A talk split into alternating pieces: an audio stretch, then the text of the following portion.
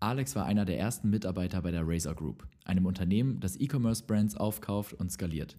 Vor zwei Wochen, nur 14 Monate nach Gründung, hat Razer Unicorn-Status erlangt. Alex erzählt, wie es ist, in einem dermaßen schnell wachsenden Unternehmen von Anfang an dabei zu sein. Viel Spaß beim Hören. Der Proaktiv-Podcast. Proaktivität. Eine der wichtigsten Zutaten für ein erfolgreiches Leben.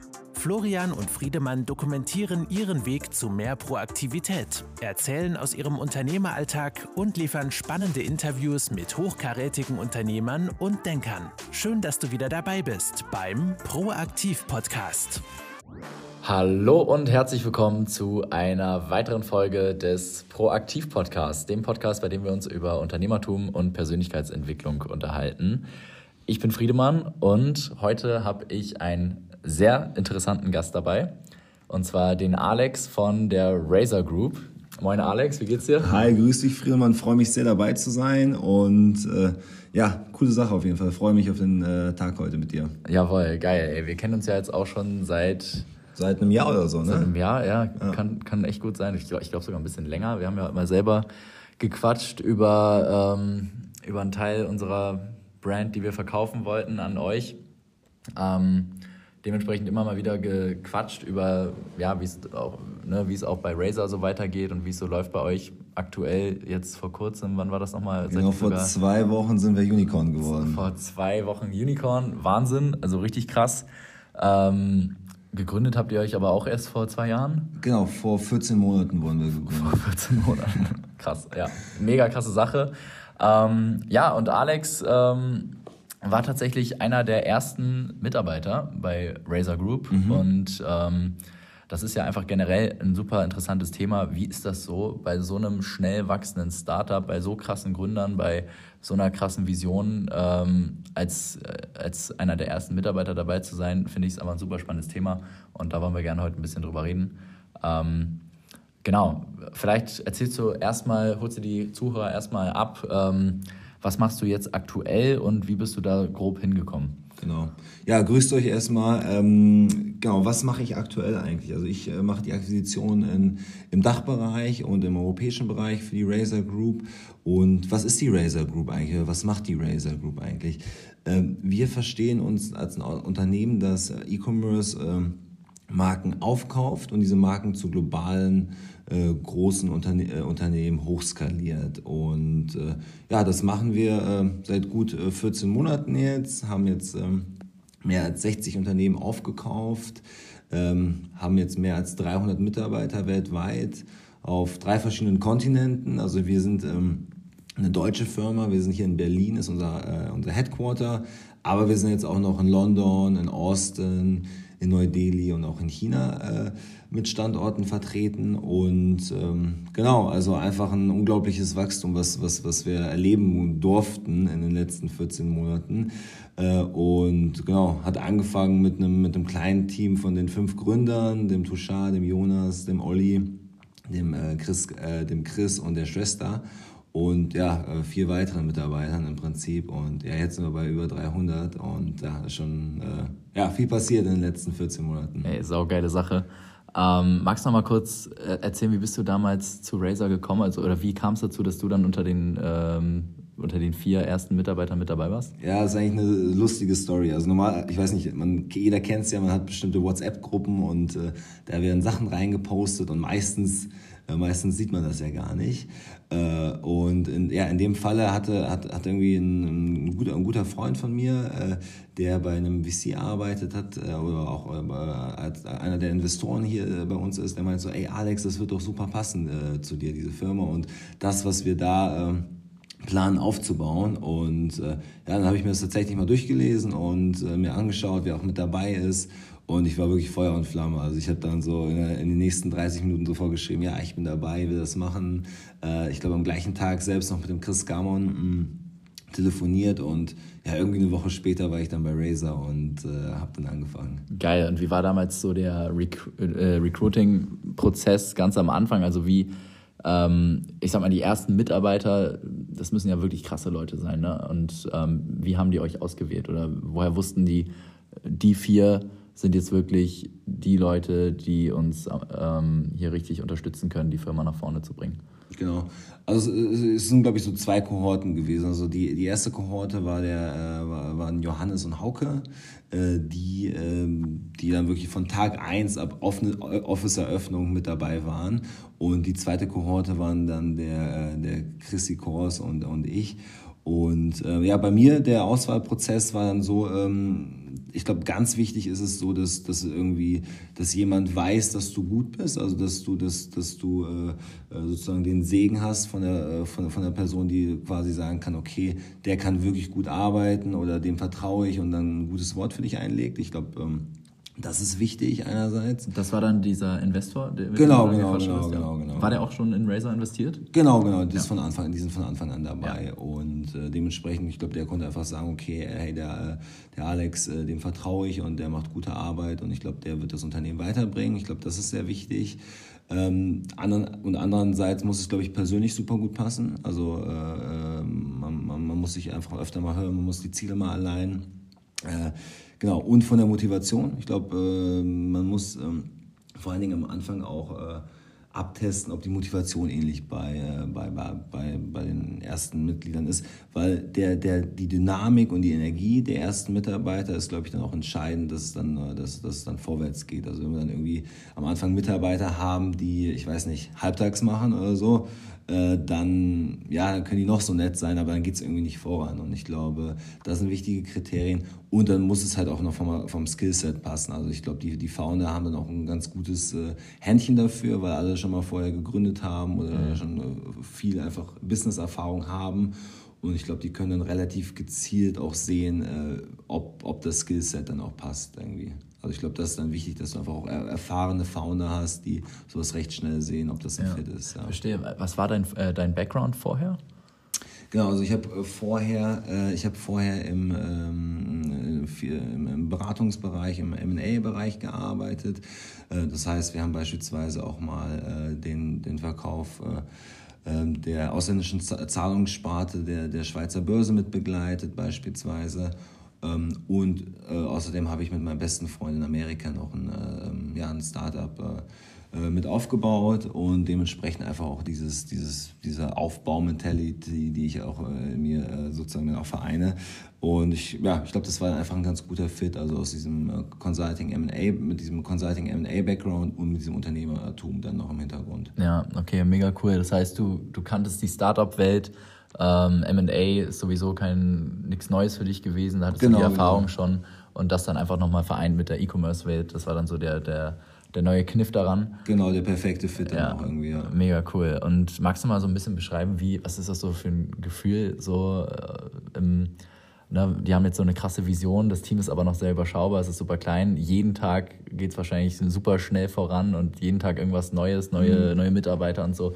Äh, wie fühlt sich das so an, in so einem schnelllebigen, krass wachsenden Startup am Anfang dabei zu sein? Ja, das ist verrückt. Also ich glaube, eine, eine, eine also es ist unglaublich, eine Woche äh, fühlt sich an, äh, also die Zeit, die Zeit vergeht so unglaublich schnell. Es passieren so, so viele Dinge, so viele Mitarbeiter werden neu eingestellt, so ähm, die ersten beispielsweise, äh, du hast so viele, so viele Milestones am Anfang, die, die immer besonders sind. Beispielsweise, dann äh, erreichst du die Zielmarke von 20 Mitarbeitern, dann erreichst du die Zielmarke, oh, du hast dein erstes Unternehmen aufgekauft. Dann erreichst du die Zielmarke, oh, wir haben jetzt irgendwie äh, 10 Millionen Umsatz oder so. Dann erreichst du die Zielmarke von, um, hm, wir haben unser erstes richtig großes Funding eingesammelt. Also du hast so viele äh, Milestones am Anfang, die, die, die besonders einfach sind. Und äh, ja, ich glaube, das, das zeichnet das aus. Und ich, die, die, die Zeit, die, einerseits verfliegt die Zeit, also weil einfach, äh, ich glaube, du bist 24-7 äh, damit beschäftigt, das Unternehmen aufzubauen. Also du gibst alles dafür. Ähm, genau, andererseits hast du dann so viele Erlebnisse, die einfach besonders sind. Ich glaube, das nimmt dann mit der Zeit so ein bisschen ab, weil sich alles so ein bisschen routinierter wird. Ähm, genau, und äh, ja. Cool. Ähm, wie war das so mit den Gründern? Was, hatten, was war oder von der Aufgabenverteilung her? Ähm, was waren so deren Bereiche? Ich meine, es sind ja auch echt äh, fünf Gründer, ist ja auch überdurchschnittlich viel, würde ich mal sagen. Mhm. Und ja, worum haben die sich gekümmert? Was war dann und was war eure Aufgabe als äh, Early Employees? Genau. Also ich glaube, der, der, der Kniff und das Erfolgsgeheimnis von Razer ist auch, äh, ähm, in, in, den, in, in den Background von den, von den Foundern äh, äh, gegeben sozusagen. Also wir haben ähm, mit, der, mit der Schwester zum Beispiel eine sehr erfahrene, einen sehr erfahrenen CTO sozusagen, äh, der ähm, ja, also Stanford äh, Graduate im Computer Science Bereich, dann mit Tusha äh, äh, ein Startup aufgebaut in, ähm, in Indien, da schon als äh, als CTO sozusagen äh, Erfahrung gesammelt oder ich meine das Unternehmen mitgeleitet dann äh, super, super wichtig, auch dieser Tech-Aspekt für, für, für, für Razer. Also das heißt, ab Tag 1 haben wir daran gearbeitet, alle unsere Prozesse zu automatisieren, so viel Tech wie möglich äh, in unseren Geschäftsprozessen äh, zu haben. Ähm, dann haben wir mit, ähm, ja, mit, ähm, mit, mit, Jonas, äh, mit Jonas und Tushar zwei, zwei Gründer, ähm, die sehr viel Erfahrung im E-Commerce-Bereich auch schon haben. Also Tushar in, äh, in Indien, äh, seine äh, seine Marken mit aufgebaut und, und Jonas äh, hier in Deutschland und in der UK. Also einfach zwei äh, Leute, die aus dem E-Commerce-Bereich kommen. Dann haben wir mit dem Olli äh, jemanden aus dem Operations-Bereich, der vorher schon bei McKinsey und äh, bei Fortuna Düsseldorf äh, einfach operativ auch Prozesse mit aufgebaut hat und sehr viel Erfahrung sammeln konnte. Und mit dem Chris Gamon, der ja, äh, der bei, äh, bei Flash äh, Head of Venture Development war und so, sozusagen diese M&A und Finance-Seite sehr gut übernehmen konnte und vorher auch bei der OB, OBS äh, in London war, also diesen Finance-Aspekt auch abgedeckt hat. Und ich glaube, das, das ist am Ende auch ein riesiger Vorteil, dass du halt also im Anfangsteam halt auch wirklich alle wichtigen Bereiche abgedeckt hast. Ne? Also mhm, äh, sozusagen ja. keine, du musst dich jetzt nicht mehr auf die Suche nach, nach äh, nach Mitarbeitern machen, die diese äh, Position irgendwie äh, ähm, ja, ausfüllen müssen, sondern du hast sie schon mit an Bord. So. Also es ist ein sehr starkes Fundament. Es ist wie so ein Haus, beispielsweise, das ein sehr starkes Fundament einfach hat mhm. und das du nicht mehr so leicht zum Wackeln bringen kannst. Und ich glaube, äh, dann ist wichtig, dass, dass, die, dass die ersten Mitarbeiter auch, auch weitere wichtige, äh, wichtige Aufgaben erfüllen. Also beispielsweise dieses, ähm, unser Geschäftsmodell ist es ja so, dass einfach, dass wir unter, viele Unternehmen ähm, also erstmal finden müssen, müssen die Unternehmen finden, äh, müssen wir die, äh, die Unternehmen sozusagen ähm, auch davon überzeugen, dass, dass ein Verkauf Sinn macht, dass ein Verkauf für beide Seiten sozusagen Sinn macht, weil wir einfach die Fähigkeit haben, ähm, ja, diese E-Commerce-Marken aufzukaufen und einfach noch mal aufs nächste Level zu heben.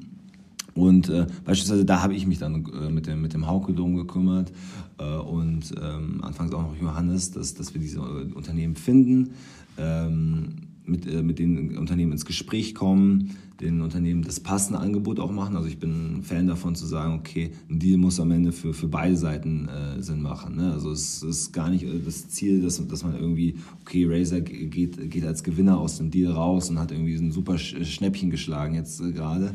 Nee, ich glaube, so darf es nicht sein. Also am Ende muss es halt so sein, dass irgendwie beide Seiten zufrieden sind und das ist dann auch nachhaltig, weißt du, weil dann jetzt der, der, der Seller, der dann äh, sein Unternehmen verkauft hat, wird dann auch seinen Freund sagen, okay, hey, das, das war fair, das war cool, die Erfahrung hat hat mir Spaß gemacht. Und das nächste Unternehmen, das ich äh, jetzt aufbaue und verkaufe, das würde ich dann gerne wieder an, an Razer verkaufen. Mhm. Genau. Ja. Und dann hatten wir noch Chrissy Kors, der dann witzigerweise äh, am, am, ersten Tag beispielsweise auch auf der Suche dann nach Unternehmen war, aber dann relativ schnell äh, in andere Bereiche mit reingegangen ist, also sozusagen äh, äh, sich viel um Recruiting gekümmert hat. Äh, ist auch ein sehr wichtiges Thema für den Erfolg eines, eines Startups, also wahrscheinlich auch einer der Kernthemen und äh, auch mit das ERP dann von Anfang an äh, aufgebaut hat. Ne? Äh, was hat er von Anfang an mit aufgebaut? Das ERP-System, die, äh, die Tech-Seite mit aufgebaut. Ja, okay. Ähm, kannst du noch mal kurz erklären, was, ähm, was macht ihr so tech-mäßig? Du meintest vorhin schon, äh, so viel Tech wie möglich in die Prozesse mit aufnehmen. Was bedeutet das konkret? Genau.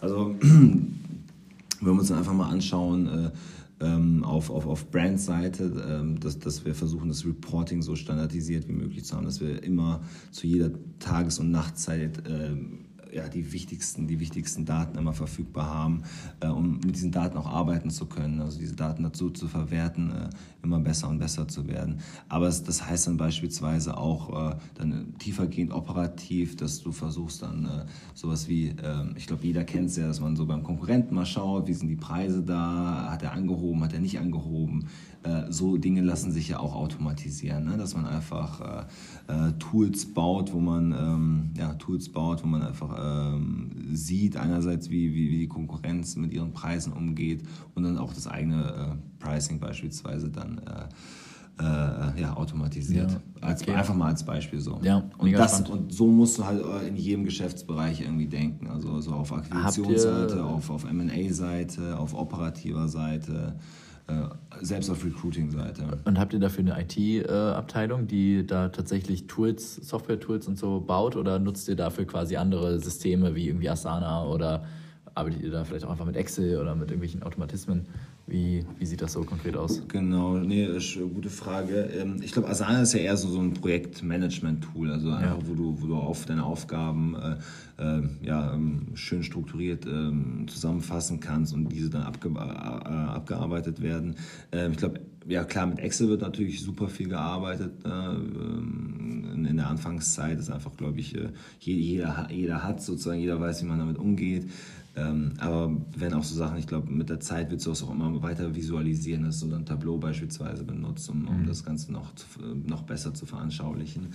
Ähm, und ja, bezüglich, äh, bezüglich der Entwicklung, äh, ja, alles in-house. Also ich glaube, Schwester leitet da das Team und ähm, ja, eines der wichtigsten Teams und auch einer der größten Teams, die äh, dann einfach mh, damit beschäftigt sind, äh, äh, solche, äh, an solchen Projekten zu arbeiten. ja, ja. Also alles in-house. Verstehe. Ihr seid ja jetzt hier, ähm, ich glaube, du hattest gesagt 180 Leute in Berlin, kann das sein? Genau, so ungefähr. Ja. Wie ist das so von der, ähm, von der Führungsebene aufgebaut? Also ich sag mal, also es gibt ja diese Faustregel, dass man sagt, eine, eine Führungskraft kann sich eigentlich tatsächlich im Idealfall nur um sieben Leute wirklich kümmern. Ähm, das heißt, man bräuchte bei so einer Anzahl an Mitarbeitern natürlich schon eine sehr große Menge an Teamleadern und Teamkonstellationen, die man zusammenbaut, nach dem Prinzip. Aber gibt es ja auch verschiedene Philosophien. Ne? Wie, wie macht ihr das da? Ähm, und was ist da vielleicht auch deine Rolle? Machst du auch Teamleading oder bist du da auch irgendwie, ähm, sage ich mal, involviert, dass du die, ähm, ja, die Mitarbeiter führst? Genau, nee, spannende Frage. Und ich, ich glaube, ich bin auch davon überzeugt, dass ich glaube, dass ein Teamlead oder dass, dass man nur eine bestimmte Anzahl an, an Mitarbeitern unter sich sozusagen vereinen kann. Deshalb ist es, glaube ich, super wichtig, Subteams zu gründen. Ne? Also dass du, dass du also einfach viele, viele Subteams hast, die dann wiederum von weiteren Menschen, äh, von weiteren Mitarbeitern geführt, geführt werden, sozusagen. Ne? Also das heißt, äh, wenn, wenn du beispielsweise im, ähm, im Akquisitionsbereich oder im M&A-Bereich bist, dann, dann hast du ähm, beispielsweise ein Team, das, das vielleicht noch stärker damit beschäftigt ist, die, die richtigen Unternehmen zu äh, finden.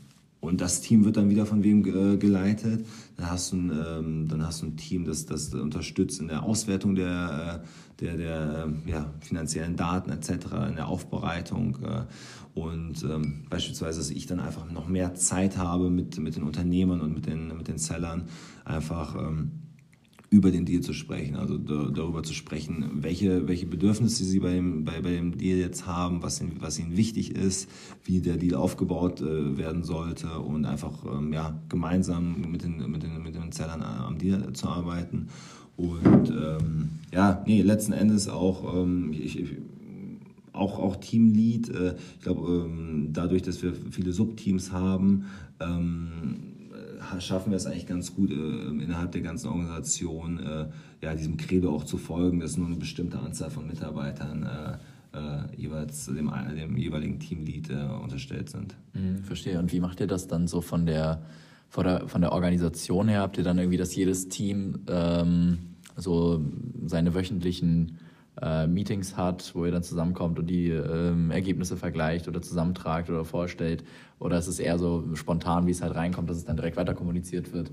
Ähm, Nee, nee, nee, schon, schon, mit, schon mit Struktur auf jeden Ja. Fall. Also, dass du auf jeden Fall mal einmal wöchentlich deine Reporting-Meetings hast und auch ähm, diese, diese, diese Ergebnisse dann in einer PowerPoint beispielsweise einfach mal äh, zusammenfasst, dass du also wirklich also auch die, äh, ja, die Weiterentwicklung von Woche zu Woche hast. Also ich glaube, sehr wichtig ist da auch zu dokumentieren einfach. Also stell mal vor, man wird einfach irgendwie, alle laufen los und äh, machen so ein bisschen, dokumen- doku- dokumentieren gar nicht. Äh, da kann man, das, da, so kann man gar nicht, könnte man gar nicht vergleichen und sich weiter, weiterentwickeln und weiter verbessern. Und dementsprechend ist es, glaube ich, immer sehr wichtig, den Status quo festzuhalten und dann sich zu überlegen, okay, was, was können wir daraus machen? Also wie können wir jetzt noch besser werden? Äh, was war gut, was war nicht so gut und äh, wie schaffen wir es bei nicht so guten Sachen da irgendwie, äh, bei nicht so guten Thematiken dann irgendwie so noch aufs nächste Level zu kommen? Und ähm, genau, wie gesagt, also mindestens, also man muss auch schauen, dass man nicht zu viele Meetings hat. Also anderer, anderer Punkt wieder, dass man nicht jeden zweiten Tag irgendwie so ein Reporting-Meeting hat, weil dann äh, sind die Leute irgendwie nur noch mit Reporting beschäftigt. Und äh, ich glaube, wir wissen alle, wie wichtig das ist, beim, bei einem Startup einfach die Ärmel hochzukrempeln und äh, ja, in, in diesen Machermodus zu kommen. Ähm, aber wie gesagt, genau, einmal, einmal pro Woche und auch dokumentiert alles, ja. Ja, es ist so ein bisschen wie ewig, seine To-Do-Liste zu pflegen. Ja. Und letztendlich verbringt man dann mehr Zeit damit, die To-Do-Liste, sich um die To-Do-Liste zu kümmern, als eigentlich die Aufgaben zu erledigen. Und Reporting ist ja auch eine Sache, wenn eine, ich meine, eine PowerPoint zu erstellen, dauert Zeit, irgendwie sich zu überlegen, okay, wie kann ich das den Leuten gut vermitteln? Es mhm. dauert Zeit. Ist aber natürlich auch eine geile Gelegenheit für die Leute, denke ich, äh, einfach so dieses Präsentationsskill zu lernen. Das mhm. wird ja auch immer besser und immer intuitiver. Und ich kann mir vorstellen, irgendwann sind die auch so da drin, dass die vielleicht ähm, ja auch einfach spontan ins Meeting reinkommen, genau wissen, was sie zu reporten haben. Mhm. Entsprechend. Ähm wie ist es bei euch, wenn ich, wenn ich fragen darf? Also ich, ich weiß nicht, wie viele Mitarbeiter ihr habt, aber äh, wie, wie, wie macht ihr das mit dem, mit dem Reporting? Habt ihr auch einmal die Woche Meetings oder wie, wie ist bei euch der Prozess? Ähm, genau, also wir haben tatsächlich jetzt keine Reporting-Vorträge oder sowas. Ähm, wir haben regelmäßige Meetings, gerade in der Produktentwicklung und, ähm, sage ich mal, in den Operations, also in der Supply Chain und mhm. so. Ähm, aber ja, dadurch, dass wir einfach, wir sind ein wirklich kleines Team, dadurch kann es alles sehr nah sein und sehr, ähm, ich sag mal, es muss nicht alles so super formell mhm. sein, weil man jetzt auf einmal vor, weiß ich nicht, sieben Leuten oder sowas, die mhm. alle Entscheidungsträger sind, was vorträgt, ja. sondern basically sind wir die wir sind die Führungsebene und an uns wird alles reported und dementsprechend ja, reicht es im Grunde genommen, wenn es dann grob vorbereitet ist und die Leute sind sowieso so im Thema drin, ähm, dass man da jetzt keine PowerPoint machen muss.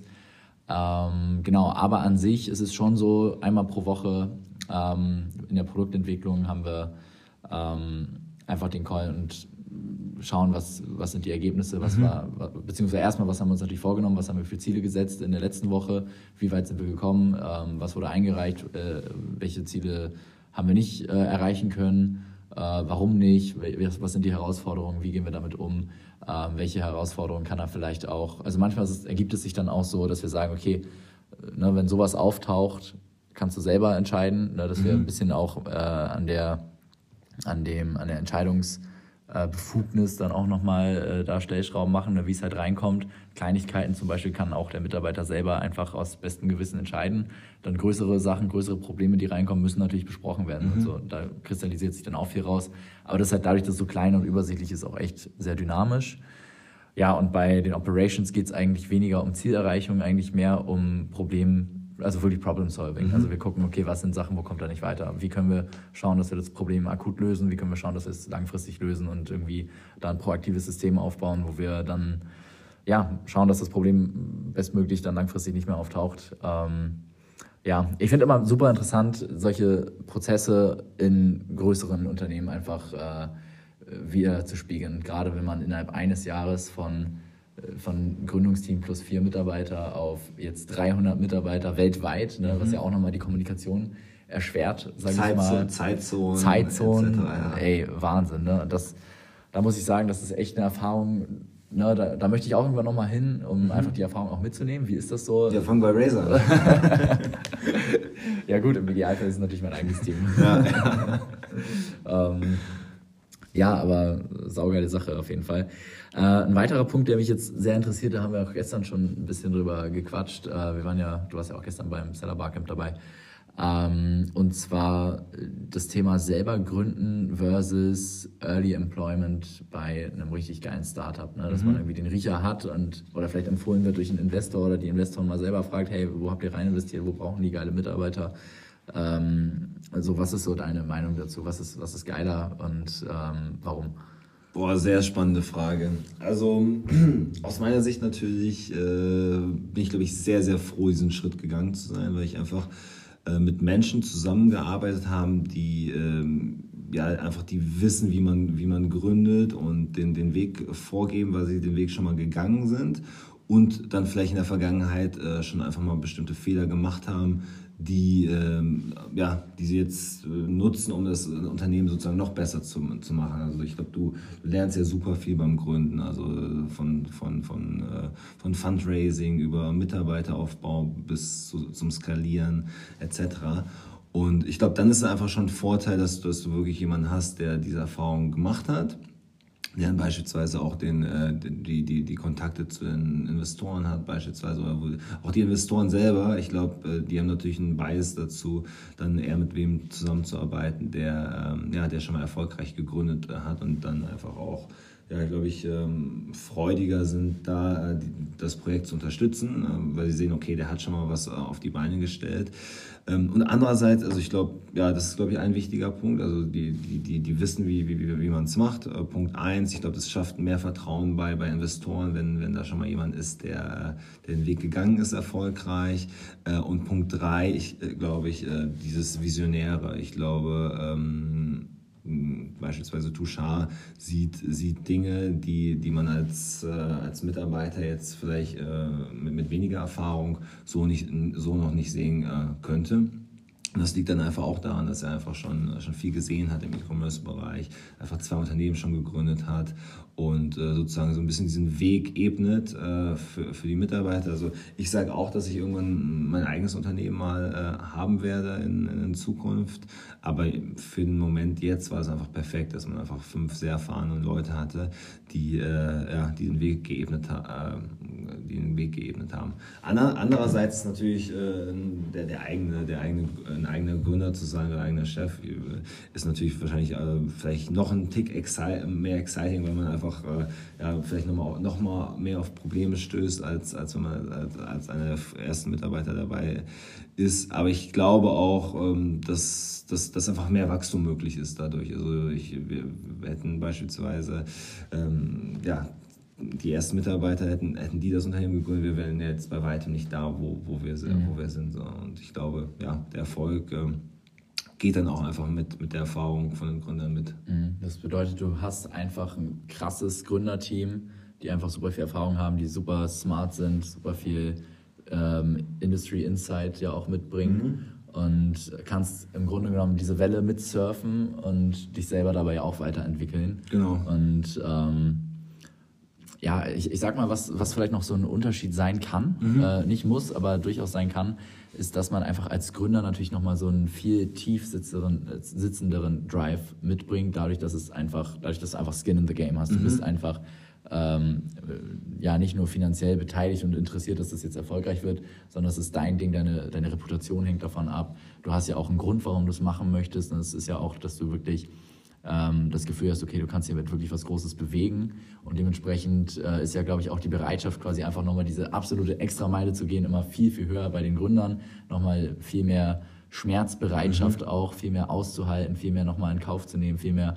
Ähm, Ne, vielleicht auch, wenn es nötig ist, dann Überstunden zu arbeiten oder vielleicht mal noch eben kurz nach LA zu fliegen, weil da vielleicht eine Investment Opportunity oder sowas ist.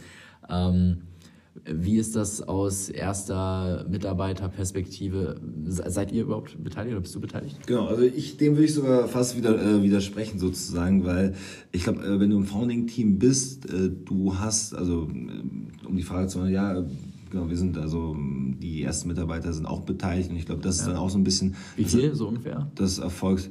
Äh, so dass es dann Spaß macht bei einem Exit, ja. glaube ich. Geil. Okay. Genau. Äh, und äh, ich glaube, du hast genauso Skin in the Game. Du fühlst dich, also, also ich, du, äh, wenn du im Founding-Team bist, fühlt es sich so an, als wäre als, als es dein Unternehmen, als wäre es dein Baby sozusagen. Deshalb gehst du auch immer die extra Meile. Ich glaube, das ist nochmal ganz wichtig zu sagen. ich glaube, deshalb macht es halt auch Spaß, als einer der Ersten mit an Bord zu sein weil es sich tatsächlich so vom Gefühl her anfühlt, als wäre es dein Baby und als, als wäre es dein Unternehmen ohne dass du noch diese Risikoseite hast. Also dementsprechend auch äh, ja, äh, irgendwie ähm, meine, meine, meine Message irgendwie auch an, an, an ja, Leute, die vielleicht von der Uni kommen und sich überlegen, okay, soll ich jetzt gründen oder soll ich irgendwie äh, als einer der ersten Mitarbeiter irgendwo hingehen oder sollte ich dann vielleicht eher zu einem Unicorn gehen oder sollte ich irgendwie in die Beratung gehen.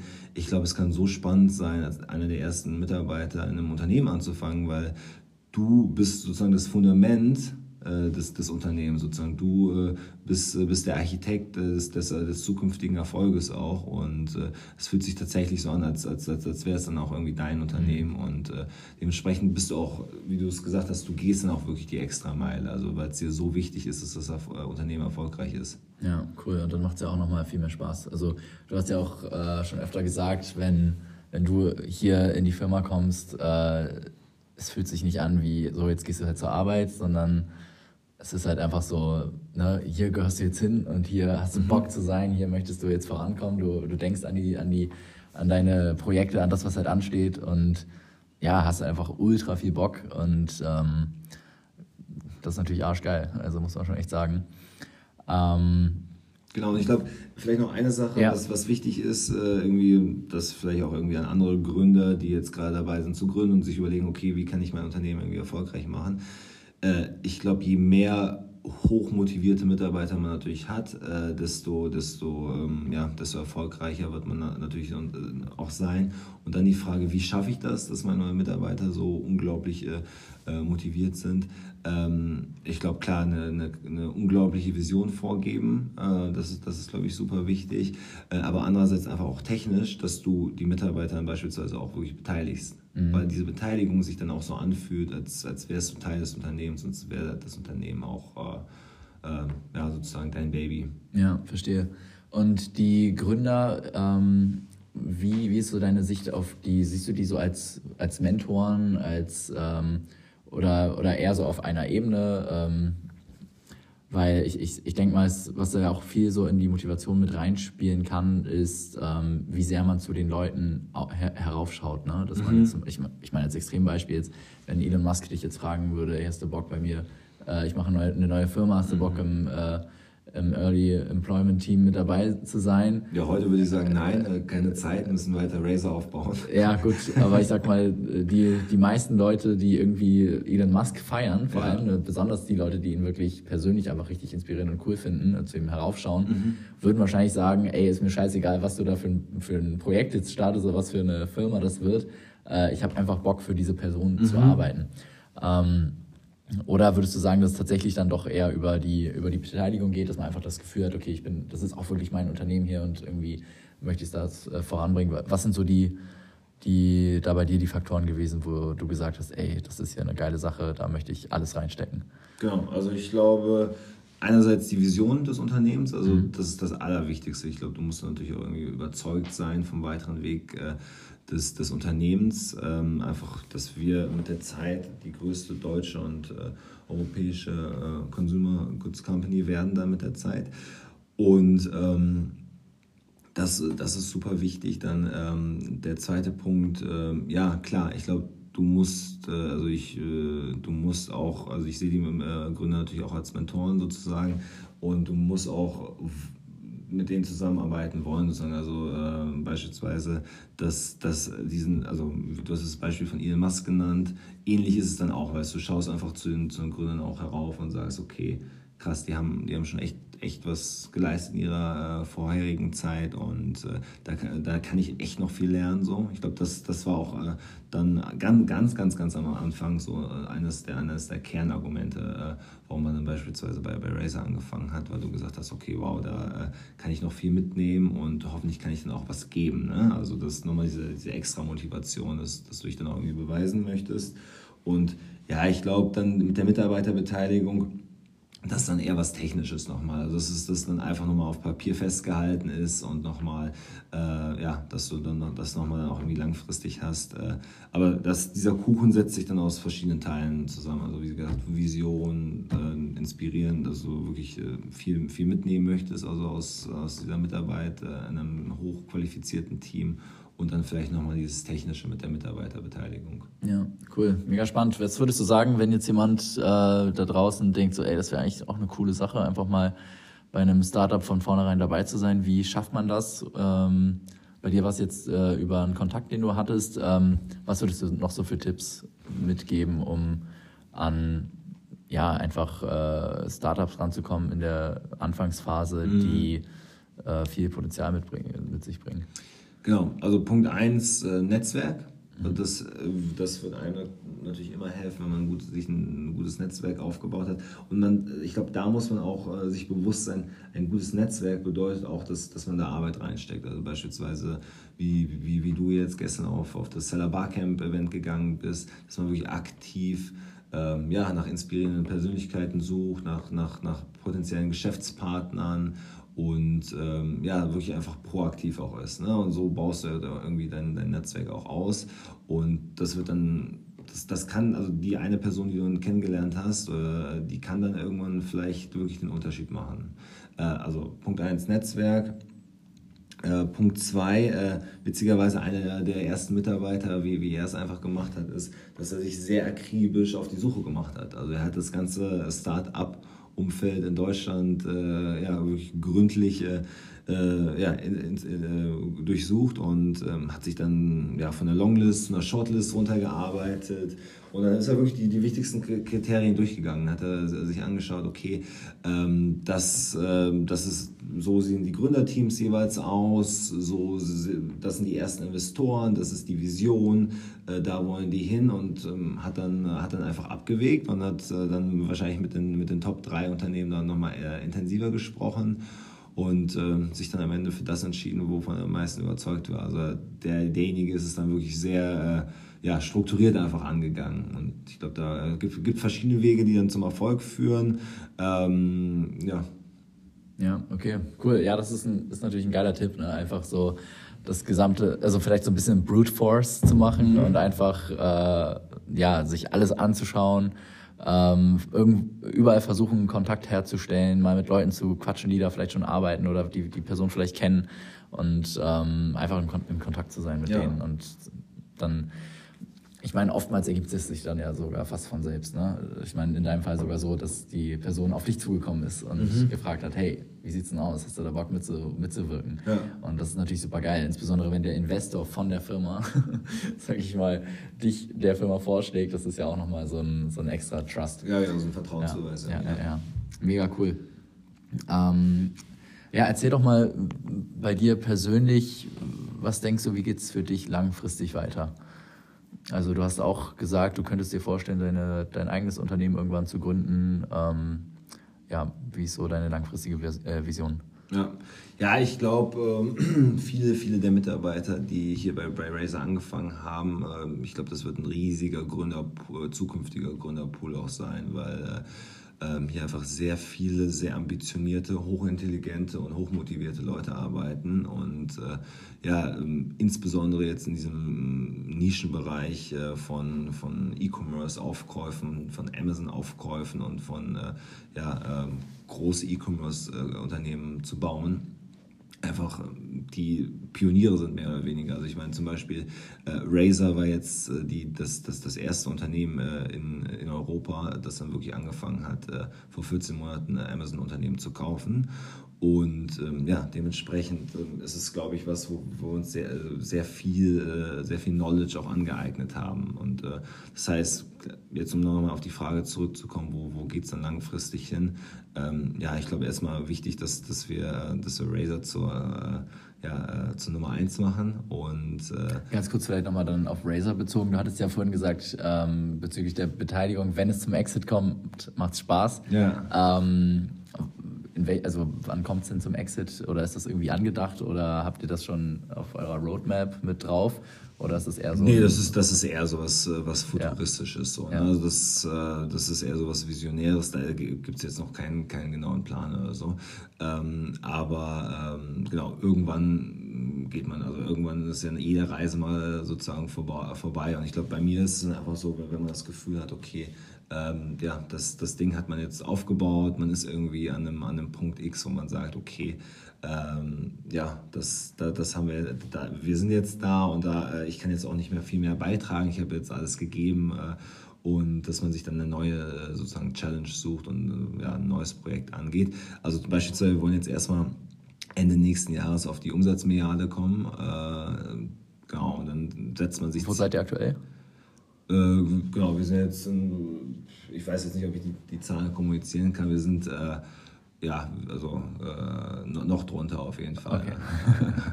schon so äh, Hälfte schon geschafft? Genau, also es geht so äh, knapp in Richtung Hälfte. So, ja, ne? ja, okay.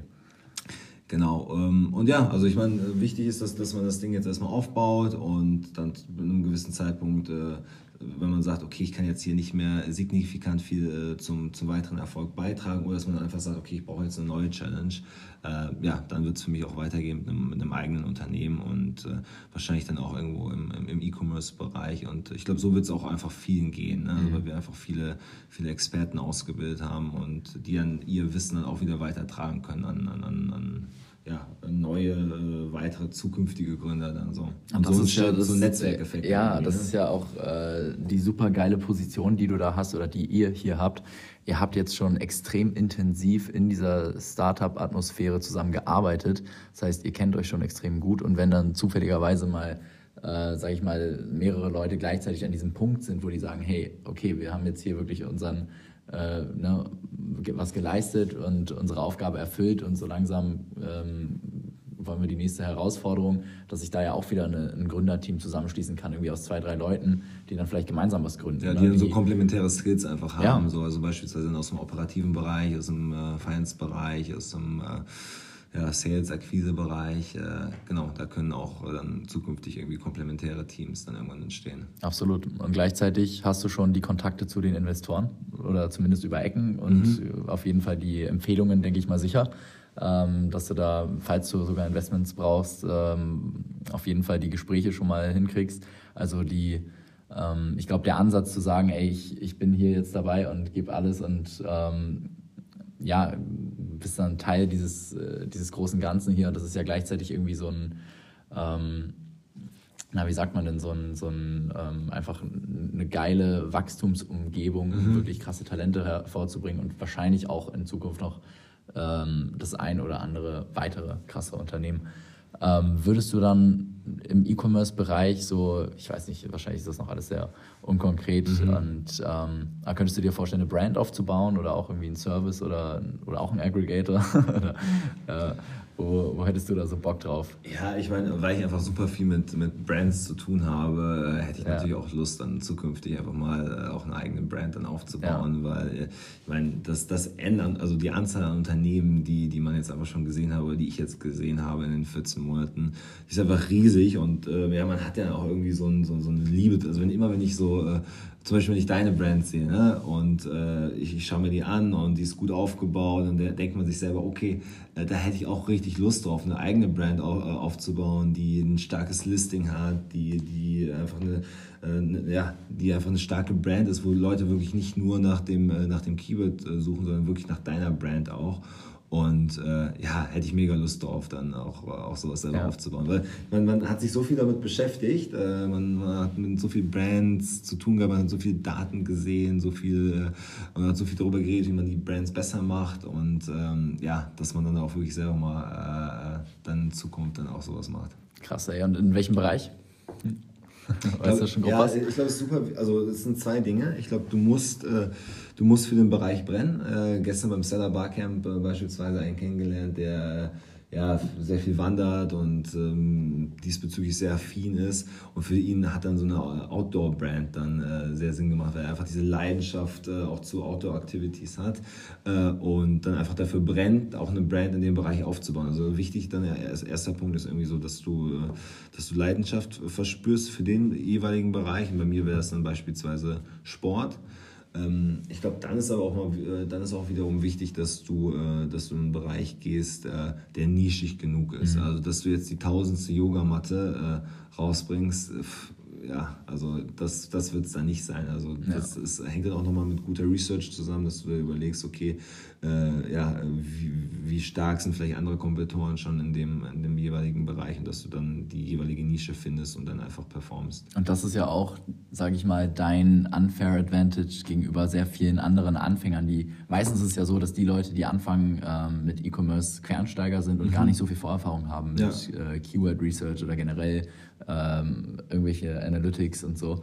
Und ihr habt ja jetzt hier einen gigantischen Pool an echten Daten ja auch sogar, ne? Und an ähm, Methoden, die ihr anwendet, um den Umsatz zu erhöhen, um die Reichweite zu erhöhen. Ähm, auch äh, auf, auf PPC, auf Werbung, auf, auf Marketing bezogen. Äh, das sind ja alles Learnings, die kannst du ja alle mitnehmen. und genau. kannst damit, wenn du dann deine Brand hast und ähm, dann sozusagen auch noch die Kapitalressourcen hast, dann kannst du ja einen absoluten Jumpstart hinlegen. Also das ist ja, ist ja mega geil. Ja, nee, also ich, ich glaube, ja. die, die, die, die Voraussetzungen sind äh, beispielsweise diesbezüglich ganz äh, äh, sind, sind, sind gut gegeben. Ähm, genau, also vielleicht nochmal zur, zur Frage, so okay, also eine Brand will ich absolut auch machen, also sobald, äh, sobald die, die, die Möglichkeit diesbezüglich besteht, weil einfach das auch mal umzusetzen dann, ne? also einfach mal äh, äh, und aber andererseits hätte ich glaube ich auch Lust, ähm, auch, auch weiter Unternehmen aufzubauen. Also dann äh, beispielsweise, was jetzt äh, Tushar, Jonas, Chris, Schwester und Olli mit, mit, mit Razer, was wir jetzt mit Razer geschaffen haben, das dann irgendwie noch in, in einem anderen Bereich dann irgendwann mal zu mhm. re replizieren und äh, ja, genau, also dieses, dieses, dieses Hyperwachstum dann äh, mit einer, mit einer dann weiteren äh, einem weiteren Unternehmen dann zu schaffen. Ja, ja, klar, weil die, ich sag mal, die eigene Brand ist ja meistens auch eher gebootstrapped oder mit äh, irgendwie Bankdarlehen verbunden. Ja. Und im seltensten Fall, dass man dann, sag ich mal, äh, die Investoren da überzeugt kriegt, jetzt sag ich mal, ein paar Millionen reinzustecken und mhm. dann geht man gleich wirklich extrem da rein, sondern man testet, man, man wagt sich erstmal so in der Regel an den Markt ran, während wenn man wirklich so ein disruptives Geschäftsmodell hat, ähm, was sich sowieso erst sehr langfristig auch rentieren wird. Mhm. Und vielleicht ist es auch ein ganz neuer Markt, den man dabei erschafft oder ein ganz neues, ähm, ja, einfach so ein ganz neuer Ocean, in den man da eintaucht. Ähm, dann ist es natürlich auch so, dass, sage ich mal, wenn man, die, wenn man die Investoren dann überzeugt kriegt, dass man dann auch direkt sehr high-level anfangen kann. Mhm. Und ähm, natürlich mit einem Haufen Venture Capital, mhm. aber dadurch sind das natürlich Scales, die ich habe es jetzt noch nicht erfahren, aber ich stelle es mir dann doch nochmal einfach ein bisschen krasser und einfach nochmal mit einer higheren Pace vor, als ja. wenn du halt die eigene Brand mit zwei, drei, vier Mitarbeitern ähm, aufbaust. Ne? Absolut. Ja, ich glaube, ich meine, jetzt in 14 Monaten das erste ich glaube, wir sind das erste Unicorn, das nach 14, in dieser Zeit, nach 14 Monaten auch wirklich profitabel ist, sozusagen. Ja, krass. Äh, und ähm, genau, das ist dann also einfach so, auf, so ein bisschen auf Rekordjagd. Also einerseits ein Pionier zu sein in, in einem Bereich und andererseits dann wirklich so, so Rekorde zu brechen. Ich glaube, ja. äh, das macht dann, macht dann immer Spaß. Wie ist denn bei dir? Also ich meine, du hast ja jetzt deine, irgendwie deine, deine, deine Brand gebaut. Könntest du dir vorstellen, dann... Äh, ähm, ja, das heißt, das nächste Razer aufzubauen. Aber könntest du dann irgendwie, ähm, ja, wenn, wenn, du an einem Punkt bist, wo du sagst, okay, ich brauche jetzt eine neue, neue Challenge, siehst du dich dann immer noch, dass du neue Brands entwickelst, weil du einfach viel Erfahrung dort gesammelt hast? Oder denkst du dir, oh, das finde ich jetzt spannend, was, was Razer geschaffen, äh, geschaffen hat oder was äh, ja, Gorillas geschaffen hat und äh, versuchst, versuchst dich auch mal in dem Bereich? Ja, ich denke, das das ist eine sehr spannende Frage, weil ich glaube, man möchte immer so die nächste Challenge und so halt einfach vorankommen. Und ähm, klar, das, das funktioniert, ne? eine Brand aufzubauen. Du weißt auch, wenn du es einmal gemacht hast, weißt du auch, was die Hebel sind. Ne? Und dann könnte man es eigentlich genauso nochmal replizieren in einem anderen Bereich. Ähm, aber ich sag mal, das, das wäre dann ja nicht mehr so die krasse neue Challenge. Und ähm, wo ich vor allem Bock drauf habe, ist einfach ähm, nochmal in Sachen Führung nochmal mhm. mich selber weiterzuentwickeln. Und ich habe jetzt sehr viel gearbeitet mit Teams bis, äh, ich sag mal, Größe zehn Mitarbeiter. Jetzt aktuell haben wir ein Team von ähm, sechs Mitarbeitern mhm. plus Florian und ich. Und äh, das macht super viel Spaß und man lernt extrem viel dabei. Ähm, und als nächstes würde ich einfach, also hätte ich aber richtig Bock darauf, diese, dieses nächste Level zu äh, erreichen und zu sagen, okay, jetzt haben wir ein Team von 20, 30 Leuten und vielleicht irgendwann 100 mhm. oder, oder 200. Also ich möchte mir gar jetzt irgendwie so von wegen so, ja geil, wir haben eine Firma mit äh, 300 Mitarbeitern und jetzt äh, sind wir hier ähm, voll die, die geilen Macker oder mhm. sowas. Da möchte mir, äh, ne, darum geht es mir gar nicht, sondern einfach diese ähm, neue Dynamik und diese, diesen neuen Ansatz an Führung, den man da einfach zwangsläufig erlernen muss, mhm. ähm, das einfach auch nochmal in mein Repertoire mit aufzunehmen. Da habe ich einfach richtig Bock drauf.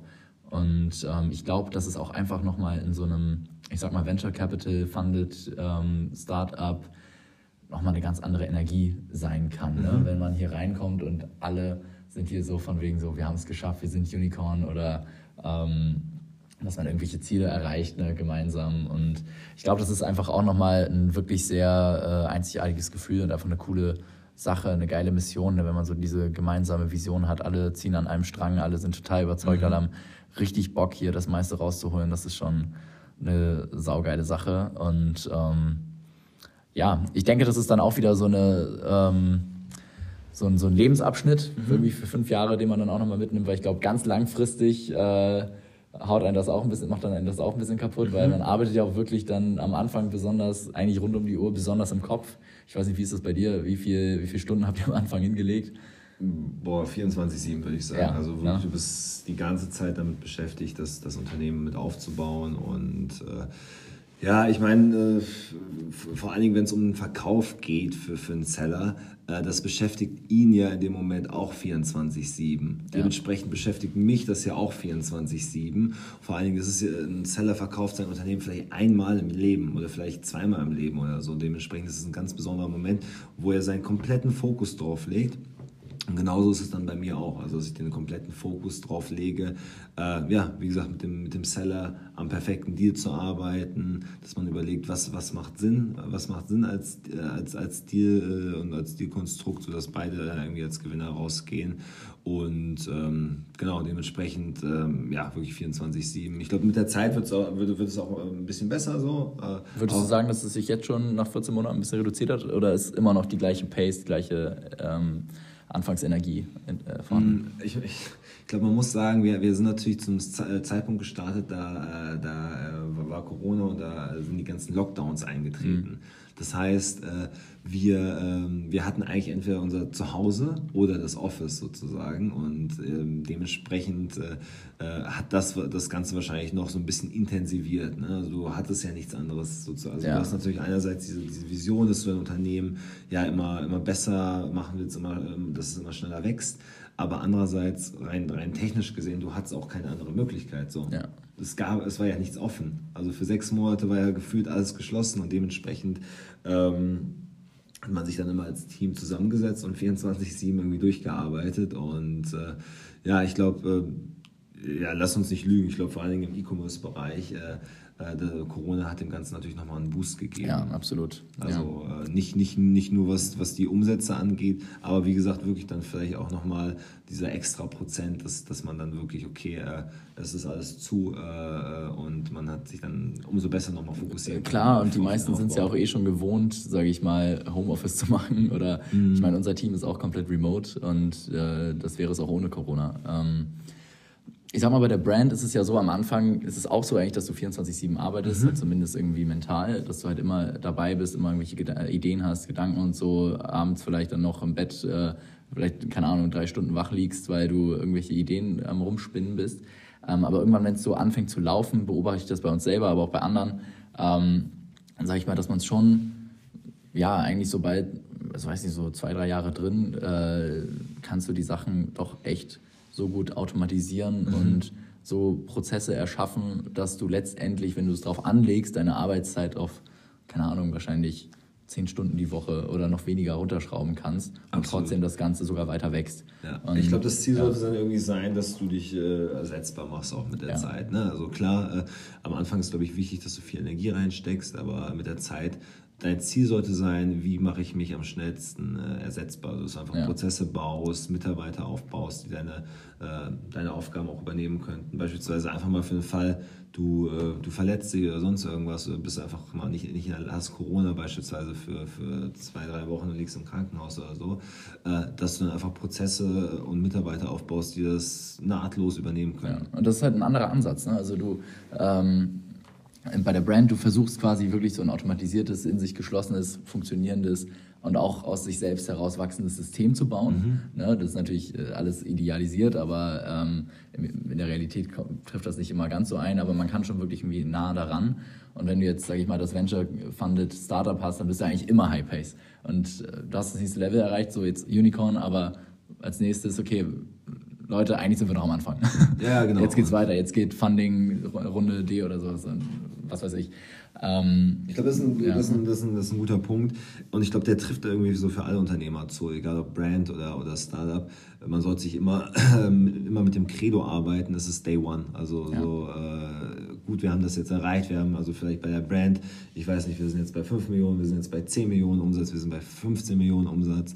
Äh, aber dass man dann irgendwie nicht aufhört, sondern sagt, okay, jetzt sind wir hier, was, was ist als nächstes? Ja. Und äh, ich glaube, das kannst du für alles anwenden. Das kannst du für den, den Sportverein anwenden, das kannst du äh, für, für den, den Amazon-Seller anwenden und das kannst du aber auch für Startup anwenden, die die dann beispielsweise ähm, den Unicorn-Status erreicht haben und dann einfach sagen, okay, jetzt haben wir mal ganz andere Ziele. Äh, ja, wir haben das jetzt auch also beispielsweise diesen, diesen, diesen Meilenstein haben wir jetzt auch nicht so groß gefeiert, sondern wir waren im Kopf dann irgendwie schon weiter und haben, äh, haben dann gesagt, okay, äh, was sind jetzt irgendwie die nächsten Ziele? Ja. Klar, klar gab es eine kleine Feier, aber äh, im Kopf war es dann eher so, okay, was, was, was, was ist das nächste? Das finde ich so interessant, äh, dass man, also ich kann mir vorstellen, am Anfang habt ihr irgendwie so, oder bei mir wäre es wahrscheinlich so, ganz am Anfang, dass ich denke, oder ey, Unicorn, krass, das ist noch so weit entfernt, ne, mhm. was dafür noch nötig ist und so weiter, wenn Ne, dann haben wir diese idealisierte Vorstellung, irgendwann mal Unicorn zu sein und dann fucking 14 Monate später hat man es dann erreicht, aber eigentlich fährt das dann so unbeeindruckt an einem vorbei und man ist eigentlich im Kopf schon wieder viel, viel weiter. Mhm. Und ich glaube, das ist einfach, es ist halt einfach dieses Game. Ne? Also es geht gar nicht, es geht ja auch gar nicht um das Finanzielle, ne? weil irgendwann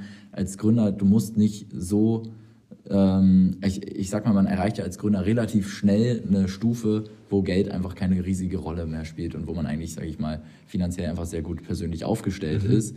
Ähm, aber trotzdem haben ja alle immer den Drive, weiterzumachen. Das ist ja einfach, man will immer die nächste Herausforderung, die nächste Challenge haben.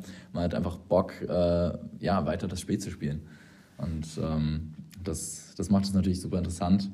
Und ich glaube, das ist vielleicht auch so eine Sache, die einfach so im Menschen drin ist, äh, dass man einfach die nächste Challenge haben möchte, dass man immer weiter wachsen möchte, auch Abwechslung haben will. Ne? Man mhm. hat ja keinen Bock, den gleichen Job irgendwie sein ganzes Leben zu machen, sondern zumindest irgendwie neue Perspektiven kennenzulernen. Und du sagst jetzt, hey, ähm, vorher warst du äh, in äh, verschiedenen Unternehmen, hast da M&A gemacht, jetzt M&A aus der Perspektive E-Commerce, Startup äh, mit krassen Foundern, dann, weiß ich nicht, in fünf Jahren vielleicht die, äh, die eigene Brand und mhm. Äh, es soll ja immer weitergehen. Ähm, ja.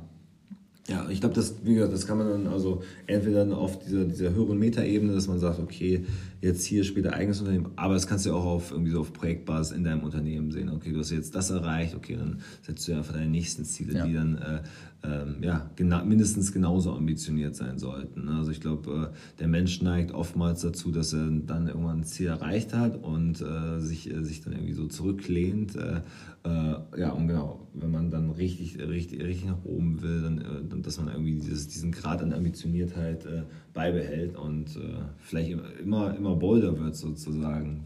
Ja, ja, stimmt. Was würdest du so sagen, was, was treibt dich so persönlich an oder was ist so wichtig in deinem Leben?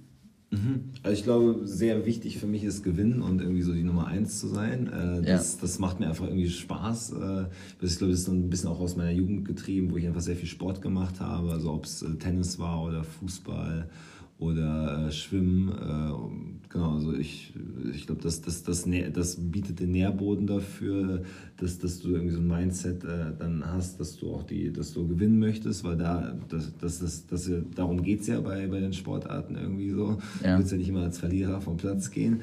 Und ich glaube, das hat sich dann so ein bisschen auch äh, mit der Zeit jetzt äh, einfach bei mir eingeprägt, dass, dass ich in dem, was ich machen will, äh, einerseits der Beste sein möchte und dementsprechend dann auch irgendwie ähm, gewinnen, gewinnen will. Äh, und dann natürlich so Sachen wie, dass du ähm, in dem, was du machst, einfach irgendwie auch einen Mehrwert äh, schaffen willst. Also wenn ich, glaube ich, irgendwas Gefühl hätte, dass ich keinen Mehrwert mehr biete oder äh, nicht mehr wichtig bin oder ja, einfach ja. ein Beitrag. Ja, ne? man möchte irgendwie einen Beitrag leisten zu dem Genau, aber auch einen signifikanten. Also ich will ja. nicht irgendwie so ein so 0,0001-prozentigen ja. Beitrag, sondern ich will einen wichtigen Beitrag leisten. Und wenn man irgendwie diesen wichtigen Beitrag nicht mehr leisten kann, dann ist es wirklich Zeit, vielleicht einfach was, was äh, Neues anzugehen, äh, mit, mit der Vorgabe wieder einen wichtigen Beitrag leisten zu können. Ja, ja verstehe. Ähm, was, ist, wie, was ist es bei dir? Finde ich eine sehr spannende Frage. Was treibt dich an?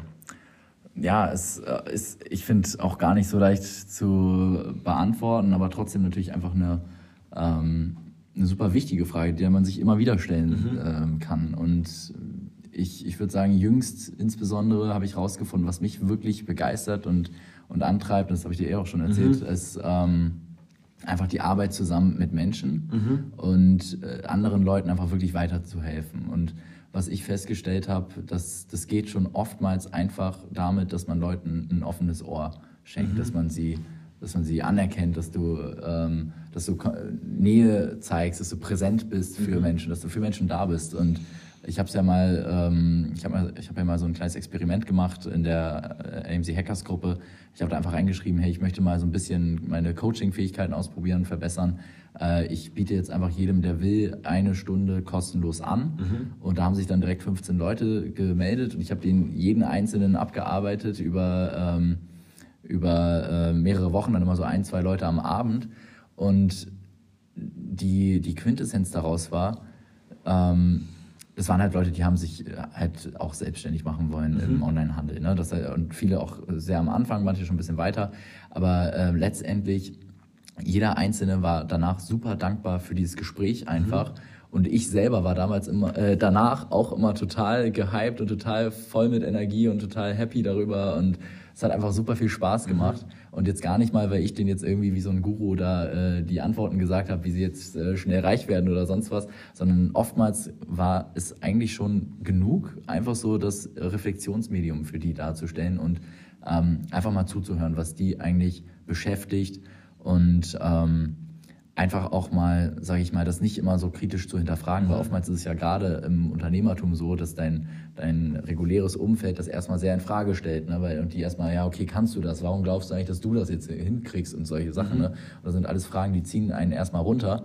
Und äh, wenn du dann aber jemand bist, der ähm, denen einfach zuhört und egal wie groß deren äh, Ideen sind, dann nicht an denen zweifelst, sondern einfach sagst, ja cool, und wie, wie geht's weiter? Und mhm. dann kannst du da gemeinsam mit denen vielleicht das ausarbeiten und fragst, okay, was, was brauchen, wir, brauchen wir konkret dafür, um das zu erreichen? Und ähm, wie bist du vielleicht aufgestellt und so? Was sind vielleicht so Sachen, wo du, ähm, weiß ich nicht, wo du Hilfe brauchst dafür? Mhm. Wie können wir dir Hilfe organisieren und so? Also wirklich konstruktiv einfach zu arbeiten, dann auch aufs Emotionale, aufs Persönliche zu gehen. Ne? Was sind die, die Probleme, die einen vielleicht auch belasten im Alltag, die einen aufhalten und ähm, ja, einfach mit Menschen darüber zu reden und in Kontakt zu sein, das ist etwas, das treibt mich echt enorm an. Mhm. Und da möchte ich einfach auch schauen, dass ich meine Arbeit ähm, langfristig mehr und mehr in die Richtung lenke. Und deswegen hat sich auch dieser Podcast mhm. hier ergeben, weil es mir einfach super viel Spaß macht, mich mit Menschen auszutauschen und mhm. von Menschen zu lernen und Einblicke zu bekommen und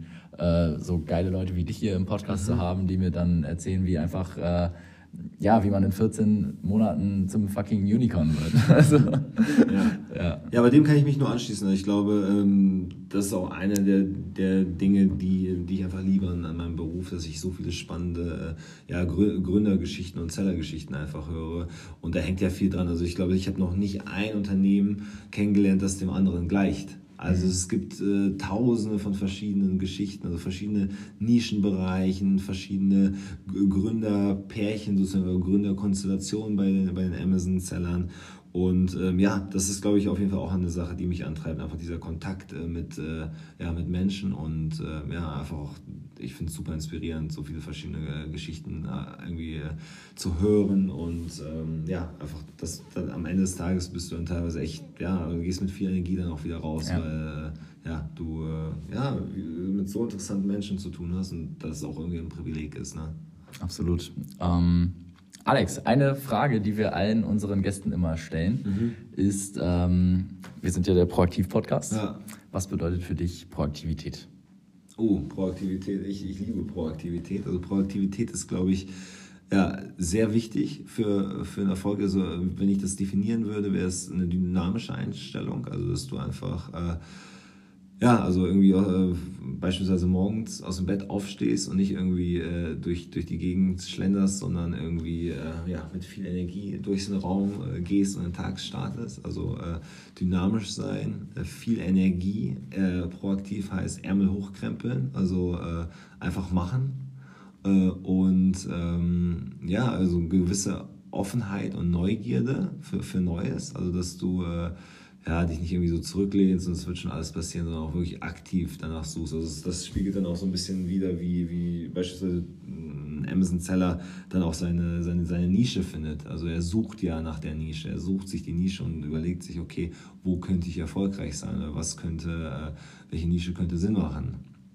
Und ähm, ja, genau, also ich glaube, äh, wie gesagt, also dynamisch, energievoll, offen und neugierig sein, äh, Ärmel hochkrempeln und einfach machen. Das ist für mich äh, Proaktivität.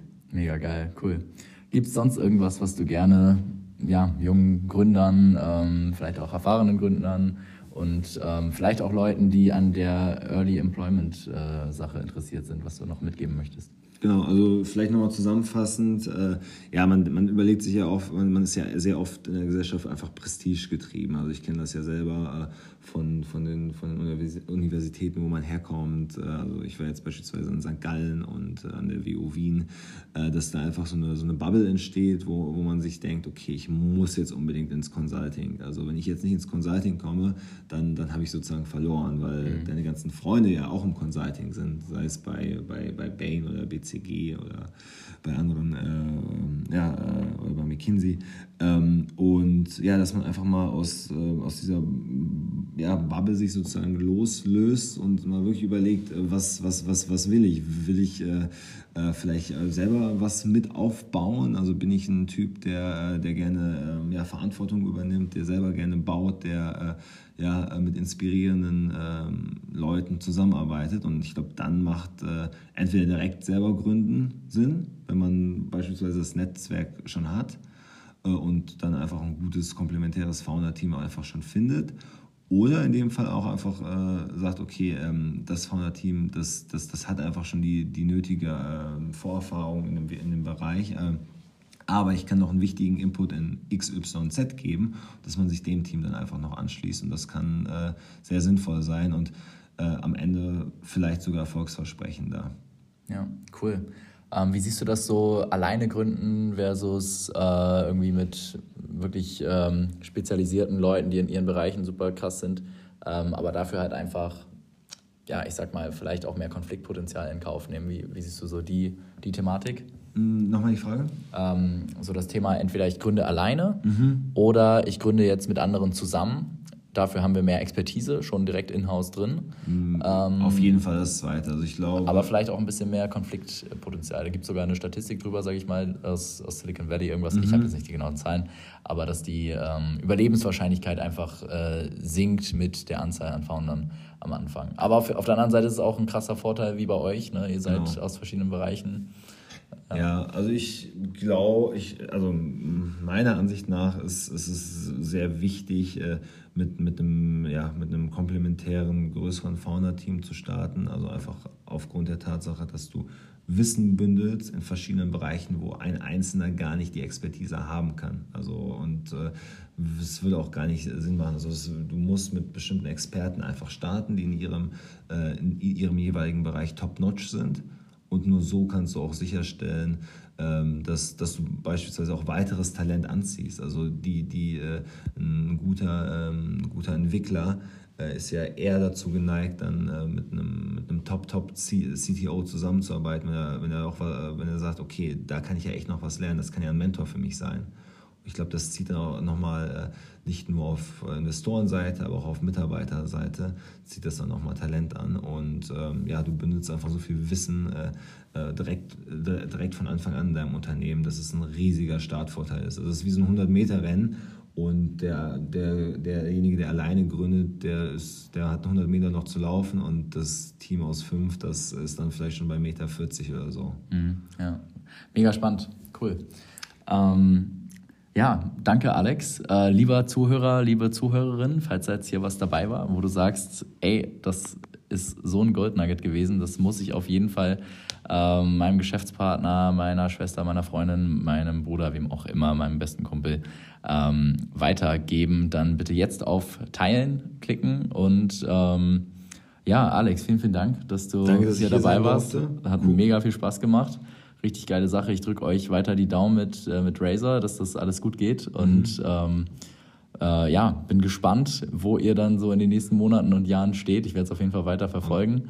Ja, ähm, ja haben auf jeden Fall noch viel vor. Wenn, wenn, wenn ihr Amazon-Seller seid und irgendwie Fragen habt oder euch mal gerne austauschen wollen würdet, äh, ja, LinkedIn, Alexander Sporenberg oder äh, ja, einfach mal Friedemann fragen und äh, dann können wir uns gerne mal austauschen. Ja, war mir eine Riesenfreude. Ähm, ja, jetzt geht es wieder darum, proaktiv zu sein, Ärmel hochkrempeln und irgendwie die nächsten Ziele zu erreichen und da freue ich mich schon drauf. Die Leute, die jetzt über den Podcast zu euch kommen, äh, kriegen wir da jetzt eigentlich eine Affiliate-Provision? Also wenn die jetzt eine Million Exit machen oder so, kriege ich, krieg ich dann 10%?